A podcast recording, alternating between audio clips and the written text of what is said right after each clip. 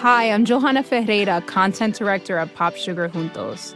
Juntos is all about celebrating Latinx culture, pride, our many intersectional identities, and joy. Thanks to support from Prime, there's so much to get into over at Juntos this month. From conversations with the Latinx minds behind our favorite new movies and resurrected TV shows, to thoughtful celebrity commentary and exclusive interviews with some of the biggest Latin music artists today. And it doesn't stop there. Get more of the music, movies, and shopping you love on Prime. Whatever you're into, it's on Prime. Visit amazon.com slash prime to get more of whatever you're into from streaming to shopping. And get all of our latest coverage at popsugar.com slash juntos. Con amor, Johanna. You know how to book flights and hotels. All you're missing is a tool to help you plan that unbelievable travel experience. That's why you need Viator. Book guided tours, excursions, and more in one place. There are over 300,000 travel experiences to choose from, so you can find something for everyone. And Viator offers free cancellation and 24 7 customer support for worry free travel. Download the Viator app now and use code Viator10 for 10% off your first booking in the app. Find travel experiences for you. Do more with Viator. A lot of what people nostalgically consider eras without tribalism are, in fact, moments in American history where people of color, and particularly black people, have been deprived of political power. And so things like ethnic and racial lines become less salient.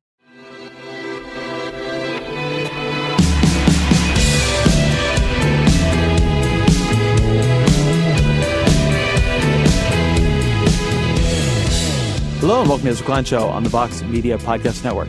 My guest today is an old friend of mine, Adam Serwer, who's at The Atlantic and has been writing just great, great stuff. But we know each other from way back. We worked at the American Prospect together back when dinosaurs roamed the earth and there was no Twitter. Uh, but one of the reasons I wanted to have Adam on the show today is I have a lot of discussions on the show about identity politics and political correctness and the zone of issues and debates around that. But a lot of those discussions operate within the boundaries of the conversation as it actually exists, which is to say, most of the critique that is being answered is coming from the right. People who feel the left is going too far on identity politics, people who feel campus protesters are going too far on political correctness. And something that has been threading through Adam's pieces over the past, I'd say, couple of years is a very interesting version of his critique from the left that political correctness is operating very powerfully to protect, um, I don't want to say exactly right wing constituencies, although sometimes, but majoritarian constituencies. That identity politics is something that the majority is practicing and is practicing in ever more clarified and to some degree dangerous ways, but it doesn't get called that in, in a clear fashion. And so this is a critique I've been wanting to host on the show because I think it's an important thing to understand, even to some of the core concepts in this debate, which don't just go in one direction, they go in a lot of directions. I've been sort of trying to build in different episodes a framework for how to think about the way identity works and for how to think about why some of these issues are coming up now. But to look at them from the perspective of how they operate in power as opposed to how they operate amongst people trying to gain power is I think a very, very, very useful thing. Um, so I'm glad Adam was here to do the podcast, and I think y'all are really going to enjoy this one. Here is Adam Serwer. Adam Serwer, welcome to the podcast. Thank you for having me. So I got to ask now that you're now that you're in Texas, are you are you afflicted by Betomania? Um, it it was uh, it was definitely. I mean, San Antonio is pretty much as as blue as as Texas gets. Um, there were definitely a lot of folks with Beto signs and Beto bumper stickers and Beto T-shirts, but I was not personally afflicted. No. Did it persuade you that Beto 2020 is a is a real thing? It might be a real thing. I do think it's a bad idea. I think it was Christopher Hooks, who's a, a Texas writer who said Beto is really good at running for Senate in Texas and he should do that. I do think it's a little weird, you know, the comparisons to Obama. You know, the big difference is that Obama actually won his race. I mean, granted, he had a, a much weaker opponent, but he was actually in the Senate for a while before he started contemplating running for president. We, of course, have had congressmen who are presidents. The the most famous, of course, is Lincoln. But I, I wouldn't necessarily say that that uh, that Beto is following that model. I saw this meme going around that was like A New Hope, and it was a picture of Obama. And then it was The Empire Strikes Back, and it was a picture of Donald Trump. And then it was Return of the Jedi, and it was Beto. And I was like, Wow. that's not how those movies went. It's not. Nothing against Uh, Beto, yeah. but but it would have been like Luke was in the third movie too.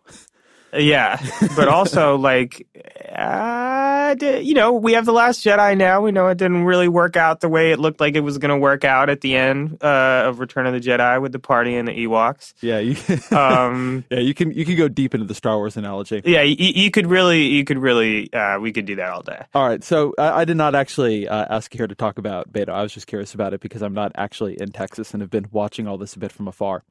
Uh, I wanted to start with an essay you wrote. What what uh, now, now a year ago, two years ago, Nationalist Delusion. Uh, it's a little more than a year ago. so I think this is one of the most important political essays um, of the past few years. We'll put it in show notes. I've told you. this. I think it's great. Um, and you write in it that there, there's this delusion essential to nationalism in almost all of its American permutations, which is that American history is a glorious idealism unpolluted by base tribalism. Can you Mhm. talk through what you mean by that? Well, you know, obviously we have the Declaration of Independence that says all men are created equal, and uh, and obviously it does not mean all men. I mean, it, it says that, but it doesn't mean that because we are a country that is founded with explicit provisions for slavery in the Constitution. So this contradiction is basically at the heart of the American idea, and it represents two basic warring impulses: this idea that we are a country uh, for everyone, give me your tired, your poor, et cetera, et cetera. And this idea that actually what makes us great is this, uh, you know, core white Christian identity that is now being compromised. Um, and I think that people who believe in the latter form of nationalism, typically, not always, but often try to tell themselves that that's not actually what they believe in. I mean, the example that I use in that essay is the vice president of the Confederacy who gave this very famous speech. It's known as the Cornerstone speech, where he says the cornerstone of our republic is that the African is not equal to the white man and Negro slavery is a positive good, et cetera, et cetera, et cetera. And then after the war, he's, you know, he's in prison in Massachusetts and he's writing in his diaries and he's like, oh, that was totally fake news. Um, you know, the reporter wrote it down wrong and I tried to correct it, but he printed it anyway. It- you know, and you know Jefferson Davis when he writes his history of uh, of the war, which is you know a, a foundational text of the Lost Cause, he says you know slavery had nothing to do with the war. There's this idea in which you have to reconcile your prejudice towards people who are unlike you with this American ideal of we're all created equal. So, one of the things you drew out in that essay, which I think is important for understanding politics right now, is that there are certain ideas that operate as a sword in some circumstances and a shield in others. And the idea that America is a country built on idealism and not a country of identities or creeds seems to me to be one of those. That in some contexts, the idea that identity groups are, are on some level antithetical to Americanism is used to stop groups who are being um, oppressed from from from asking for their fair share of the country. Um, and then in the other direction, it's used to kind of wipe out what the majority is often doing when they're protecting their own identity or when they're acting as an identity group. That that it has this kind of dual um, effect of erasing identity politics in one direction and rendering it un-American in the other. And I feel like that actually makes it a very slippery thing. It makes it very hard to see what is happening in politics at any given moment. Yeah, I mean, I think that's right. I mean, the the the, big concept where we see this being applied is this idea of identity politics, where it's in typically in punditry, it's almost exclusively applied to marginalized groups seeking the constitutional rights that other groups already have. And it's never applied to the majority group uh, imposing its will on the minority. So, you know, one of the ways in which, you know, the, the typical example that people use often when invoking this is like, why are Dems talking about, uh, you know, equal access to bathrooms for trans people? And the answer is that Republicans, they introduced a lot of anti trans bills because they wanted to affirmatively discriminate against these people. It's not as the Democrats uh, or liberals wanted to have this argument so badly, you know, just so they could call Republicans prejudiced. It's that Republicans thought there was an advantage in joining this battle over the rights of this particular marginalized group. And you saw that again with the caravan, where Trump very clearly believed that he could motivate his base by telling them they were threatened by this group of brown people coming towards the border and it was such an emergency that they needed to send the army and it was an invasion and all this stuff i mean th- that is identity politics but we don't typically characterize it that way because white people are the majority in america and we just think of that uh, of white identity politics as politics when uh, and I, I mean we sort of as a collective we as america when we shouldn't because it's it's I mean, it's a form of discrimination in and of itself. And, and, when that happens, though, it, it seems to me that it also just distorts what's going on in politics because one of the frustrations I have in this debate, which has comes up on the show a lot, is that identity politics has become a kind of slur. The idea is that if you are engaging in identity politics, you are intrinsically doing something wrong. You're not either acting rationally or from a universalist perspective, or you're not, you know, taking in the evidence fairly, or you're maybe dividing America, even if your claims are legitimate. The fact that some of what we want in politics relates to our identities, there's nothing wrong with that. I mean, that's a normal way of going uh, going through the world, and I think we recognize it in all kinds of other contexts as a banal thing. Now, maybe the claim is a good claim, maybe it's a bad claim, maybe what you want makes sense, maybe what you want doesn't make sense. But the idea that some of our experiences refracted through identity is fine. I really think the way in which identity politics has become a slur has made it impossible to have a reasonable conversation over just like what is the normal work of politics, which is different people and different groups coming forward and saying, "Hey, like this would make sense to us," and then and then we can have a conversation from there. That that weaponization does not seem to me to be doing the conversation any favors. Yeah, I, I mean, I think it, it, one of the reasons I dislike the term is that it's typically used to denigrate uh, marginalized groups seeking equality. I think that you know that in in and of itself is a form of discrimination, as I said earlier, but it it also just misstates what's happening. I mean, I think there are forms of invoking identity that are sort of cheap and superficial and annoying. I think one of these things is, for example, when Kanye West was going all Trump and people were like, he doesn't know what he's talking about. And then the response was, oh, you're racist because you criticize Kanye West. Like, I think that sort of cheap argument that isn't actually related to anything substantive does annoy people. But I think that's distinct from what is typically uh, referred to as identity politics, which is stuff like black civil rights groups seeking to protest police brutality or or or job discrimination or anything of the sort where it's actually a group that is marginalized that is seeking to gain rights that other people already have. The thing though that I find strange about all of this is that a lot of things are an identity, right? I, I've been um, because I started a media company a couple years back. I've been at conferences that are like C-suite executive conferences, and like I can tell you, like C-suite executive, like those people have an identity. Like you can pay the Wall Street Journal a bunch of money to be part of their C-suite like subscription class. Mm-hmm. Um, I, I just saw this the other day, and like they're building an identity around C-suite. And like C-suite executives, there are certain things they want and certain things they don't care about, but it's an identity. And like if you're rich and you're an executive and you want your taxes lowered, you know, that that is as much identity politics as you know anything else we group under the term. Now again, it may be a good idea, right? Like or it may not be, I think in this case, but it's not adding anything, I think, to the discussion to say that this is identity versus that isn't. I mean, everything in politics is somebody asking for something that they think would be good for them and probably good for their group or good for people like them. And, you know, you can define that group in a lot of different ways, but it just seems to me that we've like reached a point where because we can only see this like a third of the time, we have created this higher bar for marginalized groups to just be heard in a reasonable way than we've created for anyone else because we're calling them identities and calling the other things just politics.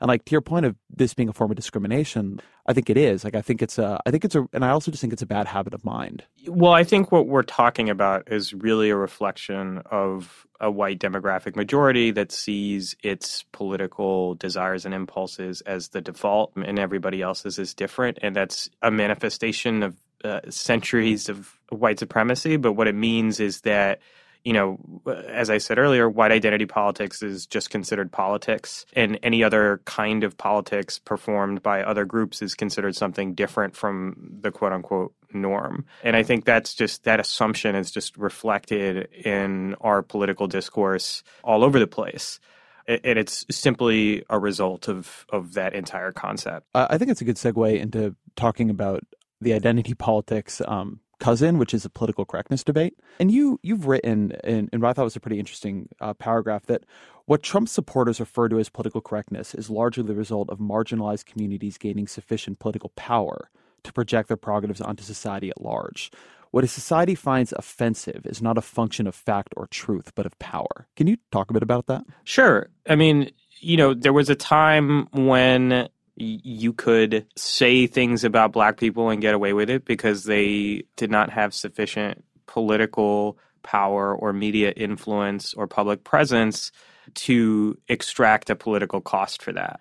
And what's happened is that as America has grown more diverse, there are a lot more groups who are able to respond to what they perceive as slights against who they are or forms of discrimination or uh, disrespect, they're able to respond to it in a way that forces people who used to be able to say those things without any kind of problem, without being called out, and, and force them to pay a cost for it. And, and when people are lamenting that the world has become more politically correct, they are in part I mean, I, I, I think uh, you know there is an element of this again that's that, that's partially true, which is you know maybe you don't know the exact right word for something, maybe you're just like not quite as educated or up on what the latest proper terminology for something is. That's one thing.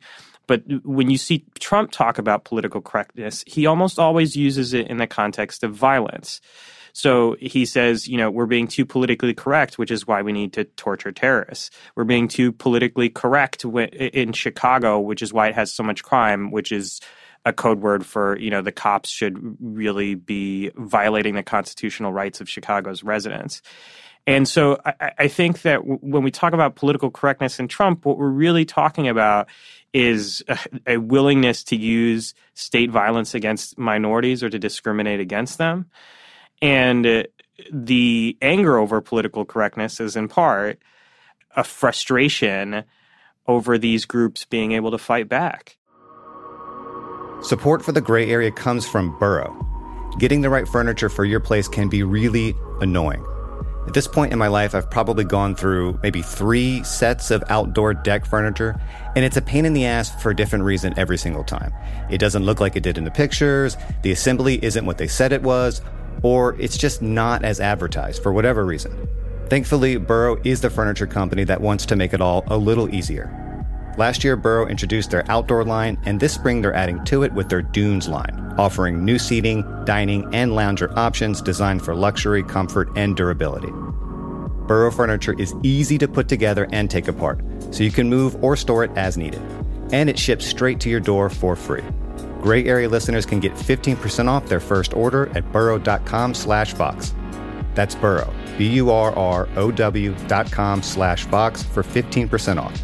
burrow.com slash Vox.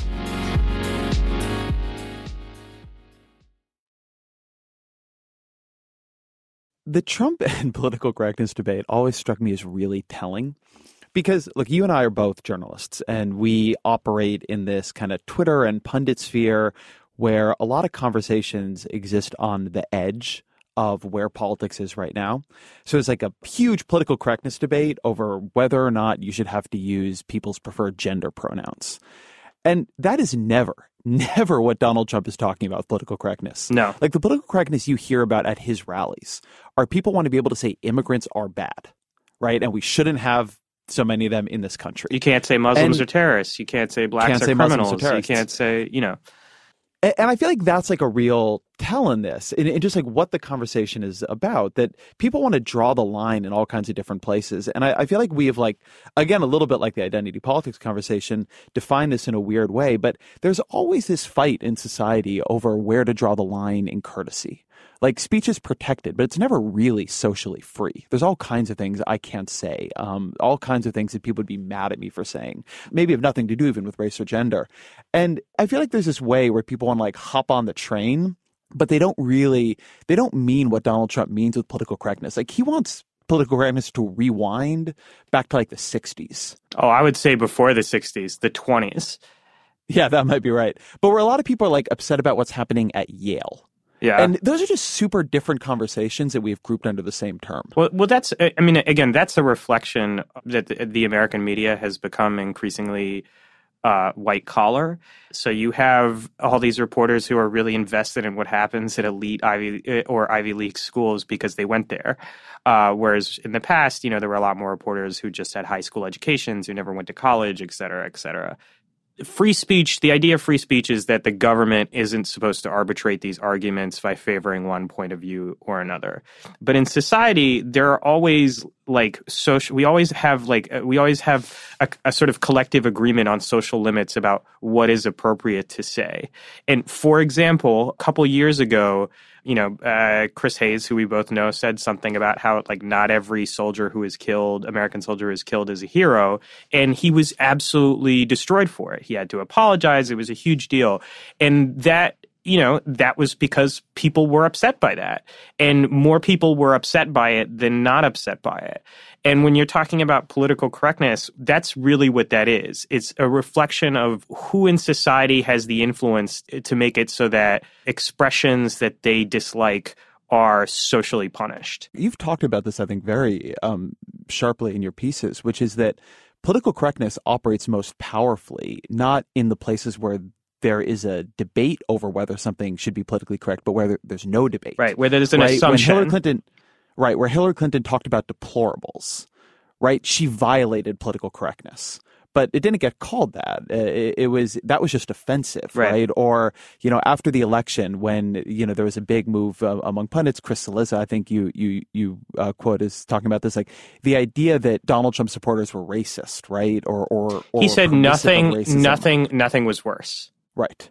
And so, you know, you can frame things more or less carefully. I think the way you frame it in the piece is, is, smart that if, you know, if racism was offensive to these voters, then Donald Trump could not have been elected. Mm-hmm. But nevertheless, like that is political, like that is political correctness, right? You can't say something because it is offensive.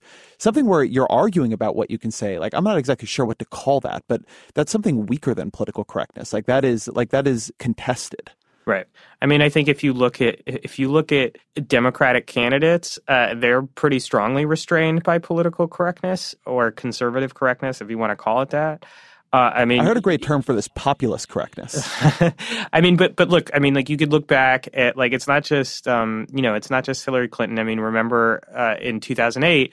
Obama said something about Midwest voters clinging to guns and religion, and it was a huge story. And and basically, what we're really talking about is the fact that you cannot really piss off white people in America, like as a group. That is that is something that is very bad for politicians to do. And you can see there being political consequences for politicians who have statewide or nationwide ambitions when they do this. And it's also the reason why Fox News spends all this time trying to scare the shit out of old white people by telling them, you know, about the caravan or by telling them that liberals want to take away Christmas or by telling them that the country is demographically changing and they don't recognize it anymore there is i wrote about this today but the, white people remain a really essential part of the democratic coalition but the other groups that are a part of the democratic coalition have almost no presence in the republican uh, coalition. So those so republicans can essentially denigrate the democratic base in a way that democrats simply cannot reciprocate because they still need those people in those republican leaning groups to vote for them. And so, but we never talk about that kind of that re- re- social restriction on speech as political correctness because it is simply a reflection of the preferences of the long-term demographic majority in America. And so it just seems normal to us. It's like noticing that the sky is blue. I think that's a really good way of putting that. And i want to go back for a minute into just like the debate about language because something you're just making me think about is when i was in junior high there became a fad in my high school of using the word kike as a synonym for cheap. So like you kiked me out of something. And for people who don't know this, like kike is a, a let's say a politically incorrect term for Jewish people.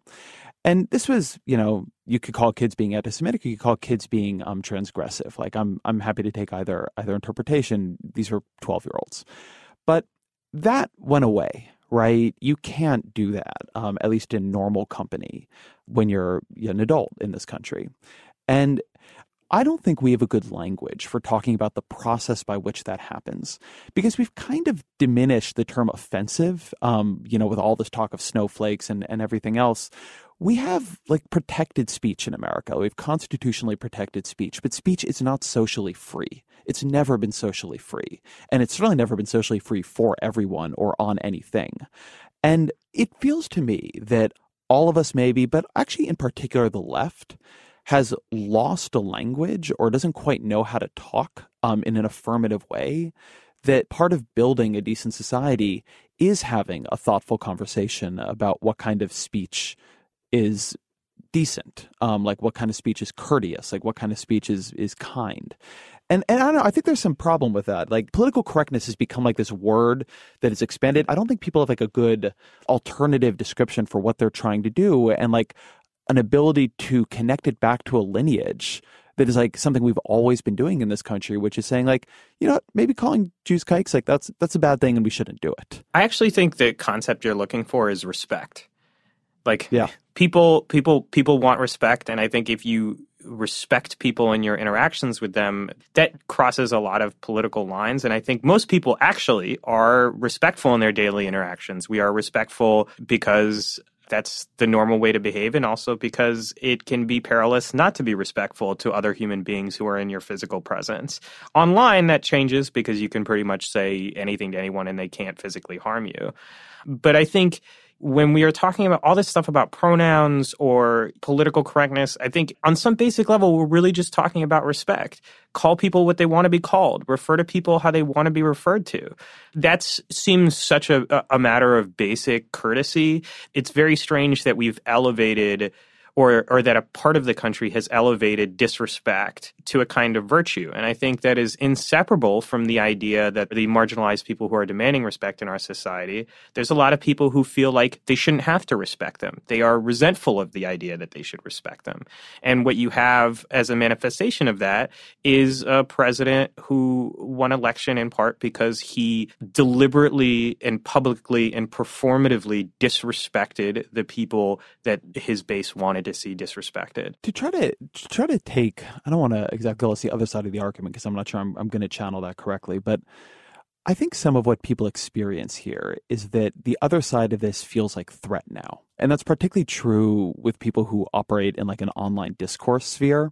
I think you see a very specific kind of fear around this among people who do a lot of lecturing on college campuses, people who do comedy shows, and people who have large Twitter followings and feel emotionally vulnerable to being attacked online. Mm-hmm. And there's something in this where I think a lot of folks feel, hey, I'm happy to treat other people with respect. But what they are reacting to is a sense that they are now under threat all the time when they weren't before or when they don't feel they should be at all. And so you get into this conversation where people are saying, well, we're not allowing people to speak freely. And by the way, sometimes we're not, right? Like sometimes, and, and I do think these things have gone too far, you know, plenty of times. And I'm on Twitter and I think they go too far against me all the time.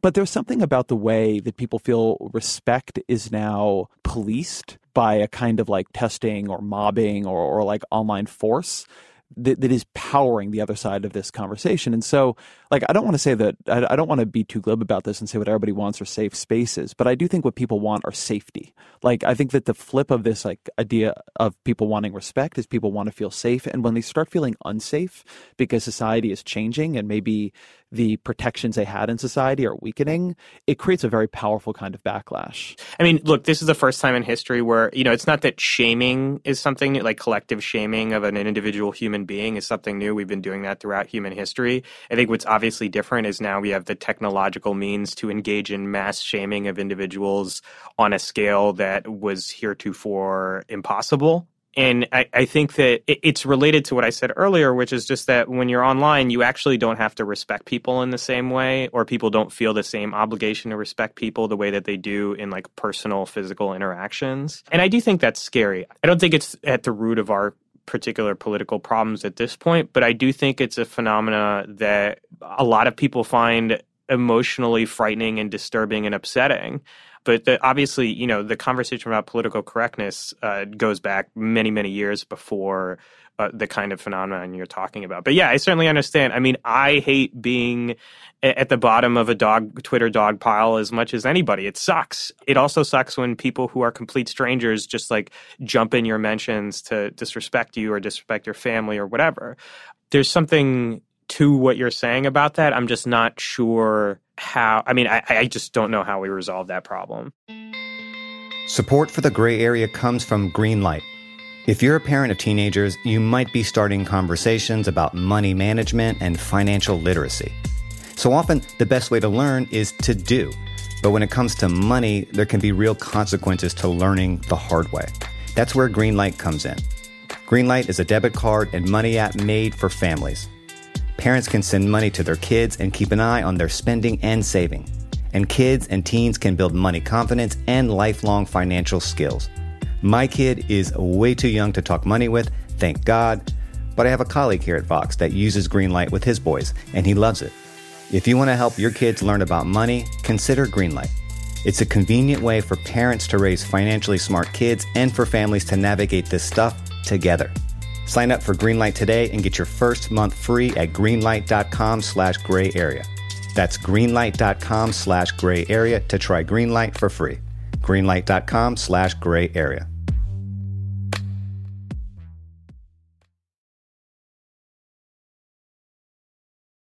So you and I worked together at the American Prospect. However, eons ago it feels ten like, years ago. It must have been like what year did you come to the Prospect? I came in two thousand eight. Right, so two thousand and eight. So we're like the last generation of journalists who did this before social media really rose up. When you were there, social media zero, I got there in 05. I think that's like a year or two before Twitter really begins. Do you think journalism is better off now? I don't know the answer to that question. Uh, so I think that there's two separate questions. Is it better off because of social media, and is it better off than it was in 2008? I think it's probably yeah, yeah, that's fair. Better off than it was in 2008 in terms of like we have the, the industry has figured out some better ways of sustaining itself than were clear in 2008 right before like a million magazines and newspapers died i i think that social media is an important journalistic tool that can be used or misused. I think sometimes I fear uh, that people rely on it too much. I, I, do think it shapes people's perceptions in a way that's distorting from the real world. I mean, one of the things about living in Texas versus living in DC is that people talk about different things. They don't talk about, uh, they are not ob- obsessed with politics in the way that they are in a city where it is the main industry. And, and I think you know, being on Twitter all the time can certainly or being online all extremely online all the time can certainly like warp your perception of how most people are going through the world. But i do think it, it it nevertheless has been like a really vital tool for gathering and aggregating information and in some cases for reporting it. How do you how do you use it to to gather and aggregate information? Because i've kind of gotten into this place where i've just stopped reading it. I felt i couldn't control its hold over me you know that, that, that I wasn't using it in a disciplined way. Like, how do you? Because you seem to me to use Twitter in a more in a more intentional way, certainly than I do. So, what what do you do with it for reporting, not for tweeting out, but like for actually trying to understand what you should write about or think about? Well, I just want to refer to a second that that feeling that Twitter has a hold on you. I mean, Twitter is crack for writers, right? Like it's it's it, writers uh, have a deep seated need for affirmation, and Twitter is like it, it gives you that sh- you know shot of dopamine that is not actually productive work. But uh, so I mean, part of what I do is separate it from myself, separate myself from that when I need to. Is I uh, like a lot of people have a lurker account where I don't tweet and I just read things. But as far as using it for my own work, I follow a lot of people for the purpose of just figuring out what different conversations are happening about certain political things. And what I've found is that, I mean, most of my most valuable follows are people who are extraordinarily historically literate, who try to put modern events in context. The other group of people that I find really helpful, just because of the things that I write about, are people who are legal experts, who are very helpful for discerning what's particularly relevant about, say, a given Mueller filing. Both of those things are really useful for me. Um, I generally don't like find sources on Twitter or anything like that. I'm not the first person they send to the site of a, a, mass shooting or a terrorist attack, so it's not like I'm on there being like, "Hi, I'm Adam Serwer with the Atlantic. Can you please? I would love to talk to you. Can you please email me at such and such?" But I do find uh, I, I, do find it extremely useful for keeping abreast of essentially the kind of substantive conversations that people ha- are having about politics and policy. All right, I'm going to make a strained transition here. So you're going to see how I'm going to do this because there's a piece you wrote that I really want to talk to you about oh, sure. uh, in, in the time we have left. Many people say that Twitter increases tribalism. and you're you're at a, I talk about tribalism or group identity, etc. a lot on the show, and I'm writing a book on it and thinking about it a lot. And you're at this, I think, pretty interesting piece that America doesn't have a tribalism problem; it has a racism problem. Can you talk a bit about what the thesis of that was? So. I mean, we we've heard this argument about tribalism very frequently in the Trump era. It's often invoked. I object to it for a number of reasons. But one of them is that I feel like it essentially denies responsibility for what's actually happening. There's only one of the two major parties that resembles a coalition based on religious or ethnic lines. The Republican Party is is a party that is almost entirely made up of white Christians, and the Democratic Party can simply not be described as a tribe. It is ideologically heterodox. There are many liberals, conservatives, and, and moderates in the Democratic Party. The idea that a college student in in Brooklyn is part of the same tribe as a service worker in South Carolina who goes to church every Sunday. It, I mean, that's not really, it, these people are not part of the same tribe. They are, in fact, part of a multi ethnic, multi religious coalition. And part of the problem with American democracy at this moment is that one of the two parties, the one that resembles a, a coalition based on racial and ethnic lines, has decided that that multiracial coalition is in fact illegitimate and has sought to deprive it of political power, not through voting, but through restricting the electorate or changing the rules so that those people cannot uh, cannot actually govern or cannot or, or are unable to obtain power there's nothing resembling you know, to look at Donald Trump and Hillary Clinton, for example, Donald Trump ran his campaign essentially promising state violence against demographic groups associated with the Democratic Party. He wanted national stop and frisk, and, and, and he was an advocate of police brutality. He wanted mass deportations and to revoke the status of young undocumented immigrants brought to the U.S. as children. He wanted to ban Muslims from the United States. There is nothing that Hillary Clinton was proposing that resembles a argument for violence targeted at an element of the Republican coalition. Say she's not saying we are going to revoke the citizenship of white men who commit far right terrorist attacks. Like there's there's simply nothing like it. And that asymmetry is a result of the fact that our issue with democracy is not tribalism but racism. It is the idea that it is legitimate to deprive these minority voters who are being manipulated by, you know, somehow by Democrats they're on a plantation, we can disenfranchise. It's justifiable to disenfranchise them because after all, they're not thinking for themselves anyway. So let me try to take I don't want to exactly call it the other side of this, but but but let me try to push on it a bit because this gets at a tension that I'm honestly having trouble resolving in the book I'm trying to mm-hmm. one day write and finish, which is two things seem to me to be happening simultaneously. One is that there is a genuine asymmetry between the parties, um, and and as you talk about, uh, sort of some of what you're talking about, this is great um, book by Matt Grossmann and Dan Hopkins, Asymmetric Parties, I think it is, um, which is make some of these make some of these arguments as well. And they've become different and i think they're morally different and they are acting in different ways on the national stage and one of them nominated donald trump for president and one of them didn't. Like they are different. The republicans and democrats are different. But on the other hand, something happening is that the two sides are becoming way better sorted. So, what you were saying about the Democratic Party now being this very multi ethnic coalition and the Republican Party being white Christians, the two parties were less different on that score 40 or 50 years ago and they were less different ideologically and geographically and you know religiously and on pretty much everything you can come up with and so the republican party has become something very specific and narrow in a way the democratic party in some ways has become a broader thing than it used to be it is a case that they're sorting much more into coalitions that see themselves as having unified ideas about the world. And that one of the things that is happening is that whether you are sort of for a diverse America or afraid of a more diverse America has become mapped on to party. And so the way in which these like kind of super party identities or like what Lilliana Mason calls mega identities are deepening that also seems like a problem. It, it, feels to me like we have one problem of like the Republican Party is a problem, and another problem of sorting is escalating the stakes of politics year by year, election by election. And it isn't exactly clear how or where this process ends. Do you think those are both problems, or do you think like the second one just really isn't a problem? This is really complicated. I think that a lot of what people nostalgically consider eras without tribalism are in fact moments in American history where people of color, and particularly black people, have been deprived of political power. And so things like ethnic and racial lines become less salient.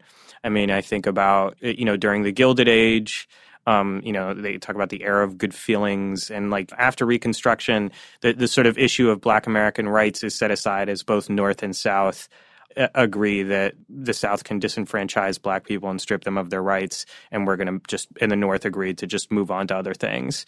Or like after 1924, where you know there's all this upheaval over immigrants from places like Italy and Eastern Europe, Jewish immigrants, and then they shut the door, and then you know the the sort of post-war World War II consensus emerges from that. And I think like that kind of peace is not something that's necessarily desirable. I, I think what's desirable is a country in which you know, diverse groups of people are capable of sustaining a functioning democracy and are not trying to disenfranchise each other or strip each other of power or permanently marginalize them from the electorate. And I think that I would not describe the absence of tension if the absence of tension simply means one group completely dominating another as a, a, positive situation, if that makes any sense. Now, do I think that makes sense? I think it's true. One of the scariest arguments I've read about American politics recently, uh, it's in How Democracies Die. And their basic argument is that the way American politics is stable and feels quote unquote peaceful in times of um, stagnation of racial equality. And American politics is unstable and feels volatile in periods of racial progress.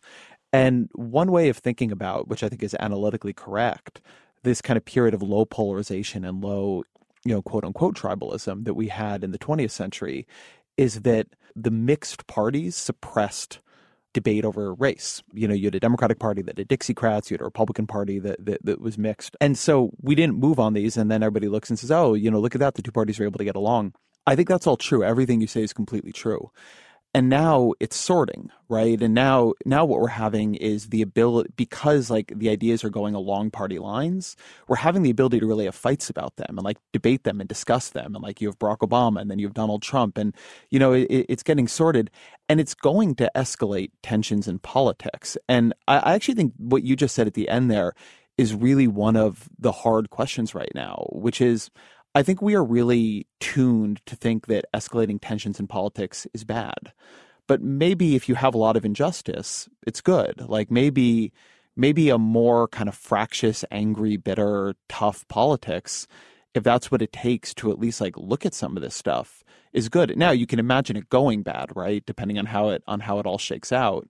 But if the alternative is actually that we ignore this stuff, maybe what we want is a more polarized, more sorted, more conflictual American politics. Maybe that's the price of any kind of progress. Right. I mean, I think the question is why are people polarized? I, I don't think polarization is in and of itself necessarily a problem. I think it's maybe a symptom of a larger problem, and that's the problem that should be addressed. And I think, you know, I wrote about this uh, a little while ago, right after Tim Scott, the, the Republican Party's only black senator torpedoed the nomination of a guy who was a Jesse Helms aide and, and basically spent his entire career trying to keep black people from voting. And my argument was basically like this actually shouldn't be a hard call. The Republican Party should consider it abhorrent that this guy did this. And it's actually it's a symptom of America's backsliding democracy problem that one of the two parties considers it legitimate to try to disenfranchise the other party's voters this only ends happily if the Republican Party essentially becomes a more diverse party. Until the Republican Party has to be responsive to diverse constituencies, you know, they're going to behave in a manner that considers the other party with its multi ethnic, multiracial, uh, multi religious coalition to be illegitimate. And we know this in part because, you know, we saw it a hundred years ago when the when the Republican Party was the pluralistic party, the party of diversity, and the Democratic Party was the party of the white man. And the reason that the Democratic Party changed is that they became beholden to a constituency that was supportive of American pluralism, and that was black voters. Uh, and that's really the only way that that I think this ends you know in a happy way but this feels to me like the argument for pessimism actually and the argument that we do have a party I don't love the term tribalism, but but we'll use it for here, like a party tribalism problem, which is that as you continue merging all these fights into one fight organized along party lines, you radicalize people more than they might otherwise have been around some of these issues. So I think a lot of the voting rights stuff speaks to this. I think it is really dangerous and grotesque that the Republican Party has become a party that understands, and many of its leading politicians have said, like accidentally or or even on the record in different states, that if more people vote, it's bad for them, and that it's become a party that is like actively trying to make it harder for um, non-white people and younger people to to vote in this country. And you know, the closest thing to a defense of that you get is that they're not trying to be racist. They're just trying to win. Mm-hmm. And to the extent that what you have are the parties sorting along these lines, it, escalates the stakes of conflict around this because it merges the stakes of conflict around, say, racial equality with the conflict around taxes, mm-hmm. around um, reproductive rights, around all these different things. It's like, it, it, expands the zone of conflict. So you have a coalition where it's like, well, if you believe in other things the Republican Party believes in, if you're worried about whether or not people say Merry Christmas or Happy Holidays, you also kind of have to get on board with, you know, Trump's views on immigrants. And like everything we know about people's psychology is that they will. Like if that's their party and that's their team, they'll like conform to fit the rest of it. Like there is this really interesting de- phenomenon of Democrats over the past 20 years becoming way more racially liberal mm-hmm. um, than they were, say, in the Clinton era. And so like that's the thing that I think is scary about this. That like on the one hand, I see I can see how more mixed parties suppressed a lot of these issues. But on the other hand, as you sort the parties, unless Democrats just get like the the votes to just win, which I think is you know you can imagine a kind of California um a California esque future. Unless that happens, you have this backlash effect uh, along Republicans, and like I think you see it with them getting on board with Donald Trump. Well, uh, the only thing I can say is is that these victories are rarely permanent, no matter who prevails. I mean, yeah, you know, in the nineteen in, in nineteen twenty four, they created an immigration bill that explicitly uh, sought white immigrants, and in nineteen sixty five, they got rid of it. And and that getting rid of it and, and creating a new immigration system is part of why we have an America that's as diverse as, as it is today. The Democratic Party in the 1880s successfully and completely disenfranchised black people in the South that victory looked very permanent until it wasn't. You know, I think I don't know what's going to happen, but I would say that history suggests that whatever happens, it's not going to be permanent. Let me ask you to be speculative on one thing, and then then I know I need to let you go um, for studio reasons. But you, you were saying that the only way this ends happily is if the Republican Party becomes a more diverse party. When you imagine a world in which that happens, what are the forces that make it happen? Honestly, imagine like a second term Trump like doing an immigration deal where he does an amnesty but also gets to build a wall. You know, it, it, it, sounds crazy or something like that, but you know, that's that's obviously an outlandish scenario, but the truth is is that it was insane that during the Roosevelt administration, this party that was made up of the most ardent white supremacists in the country as a result of Roosevelt making the lives of black people in the South materially better, suddenly found itself reliant on black voters in a way that uh, you know, completely weaken the power of those white supremacists. So, you know, I think it's hard, uh, you know, I think it's hard to argue that the Democratic Party of the 1930s was less racist than Donald Trump. So if that party can change, if that party can become the party of Hubert Humphrey and Lyndon Johnson, then you know, I mean, it's just it's it's not actually as crazy to imagine that the party of Trump could be- become something different from what it is now. Do you buy into the the sort of reverse of that theory, which is that if Republicans experience a couple pretty bad defeats in a row, that you know they might they might change a strategy, like sort of go down the road of the 2012 autopsy? Yes, I do. I think that if Republicans suffer enough significant political losses, they will recalibrate their strategy. And so then uh, let me ask you the question we used in the podcast, which is, in part because you've been doing some, I think, deep reading on American history recently. What are three books you think people should read to kind of understand what's going on here? I would say that the three books that you should read is The History of White People by Nell Irvin Painter, Black Reconstruction by W.B. Du Bois, and Strangers in the Land by John Hingham. Adam Serwer, thank you very much. Thanks for having me. You can find more of Adam's work at The Atlantic. He's on Twitter. He's at all he's at all the places. If you've made it this far in the podcast, hopefully you've enjoyed it. You should jump on iTunes or Apple Podcasts or wherever you do your podcasting and give us a quick review. It does a lot to help the show. Thank you as always to my producer, Jillian Weinberger, my engineer, Griffin Tanner. The Ezra Klein Show is a Vox Media podcast production, and we'll be back in a couple of days.